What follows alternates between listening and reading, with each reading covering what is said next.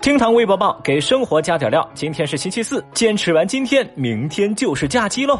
各位好，我是每到夏天都喜欢吃西瓜、冬瓜、苦瓜和与女无瓜的小雨。好了，来看今日份厅堂微博报喽。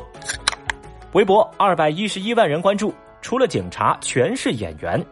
最近，浙江台州一男子自称被小货车碾到了脚，倒在地上动弹不得。而在周围啊，不断有所谓的目击群众在指手画脚还原事发现场，然后呢，一直给男子帮腔。受伤男子就要求这货车司机啊要赔给他五千块钱。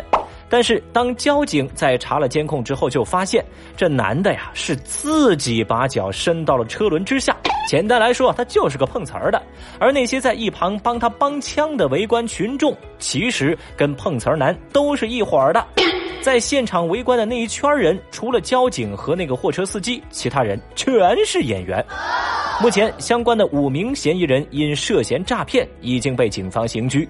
这个碰瓷儿团伙的新套路，火速被网友们送上了热搜。有人就说啊，谁能想到交警竟然遇到了一个剧组？也有网友震惊的表示，哇，碰瓷儿都能团伙作案，演这么一出话剧了吗？大家把这事儿呢总结为监控太重要了。那看过那个视频之后呢，小雨也感觉，这伙人是不是太敬业了啊？这完全就是一副导演没喊咔就要一直演下去的架势啊！嚯，真是现实版的我是演员。我就建议警察叔叔把他们安排在同一个牢房，让他们好好锻炼演技，配合默契啊！出来之后你们可以直接出道了，是不是？中央戏精学院啊，快来收人了，是时候表演真正的技术了。微博一百九十六万人关注，共享单车显示骑到非洲。最近，吉林长春的周先生和女友想骑共享单车出行，然后呢就扫了一辆当地微微单车的二维码，锁没开，但系统提示已经开始计费。这五六天过去了，计费还是没有结束。而更夸张的是，他们通过手机一看，我的天哪！开锁的这辆单车，它的定位已经是在一万多公里之外，出了中国，漂洋过海到了非洲。周先生啊，一直试图联系单车的服务公司，但是对方始终处于关机的状态，而他们呢，也无法找到该共享单车公司在长春的办公地址或者是电话，这把周先生那是急得够呛啊！哦，这种离奇的遭遇引得微博网友强势围观，有人就评论说啊。这难道是一个有灵魂的脚踏车？真酷！也有网友调侃说：“哇，这第一个实现无人驾驶的，居然是共享单车！”天哪！当然了，除了围观吃瓜，其实大家也非常关心事件的后续。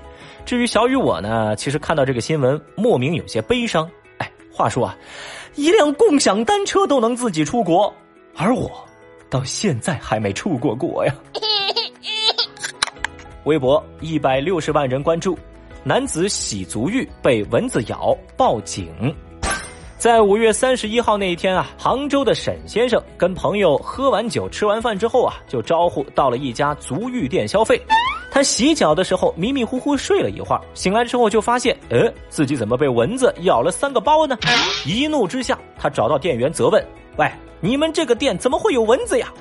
在不认可店员的解释之后，沈先生要求足浴店要免单，并且还要带自己去医院做身体检查。双方争执不下，沈先生怒打幺幺零。民警到达现场之后，告知双方遇到消费纠纷呢，可以向市场监管部门做出反映。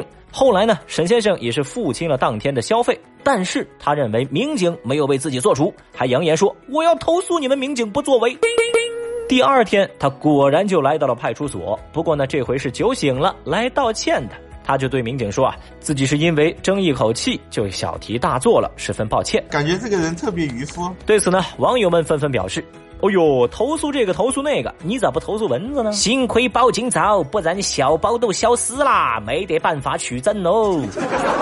所幸啊，醒酒之后，沈先生呢认识到了自己的错误。啊，小雨，我也想劝你一句啊，不嫌弃你喝多了脑子抽了，能在你耳边一直嘤嘤嘤，还能送你三个包包的，可能也就只有蚊子了啊！你该好好感谢他们，是吧？来吧，让我们一决雌雄。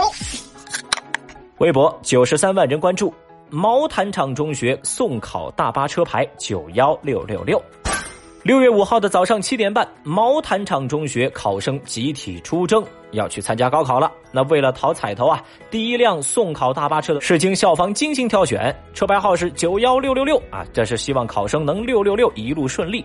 而开车的师傅呢，姓马，也属马，这个呀寓意马到成功。今年毛坦厂取消了以往盛大的万人送考仪式，送考规模呢缩减了大半，全过程大概只有一分多钟。其实，二零一九高考报名人数达到一千零三十一万的消息也是在微博热搜榜的。那么今天呢，我们的节目就请手机边的您在我们节目下方的评论区为高考考生们送上一句祝福吧。好了，以上就是今日份的厅堂微博报，我是小雨，明天我们再见，拜拜。本节目由喜马拉雅 FM 独家播出。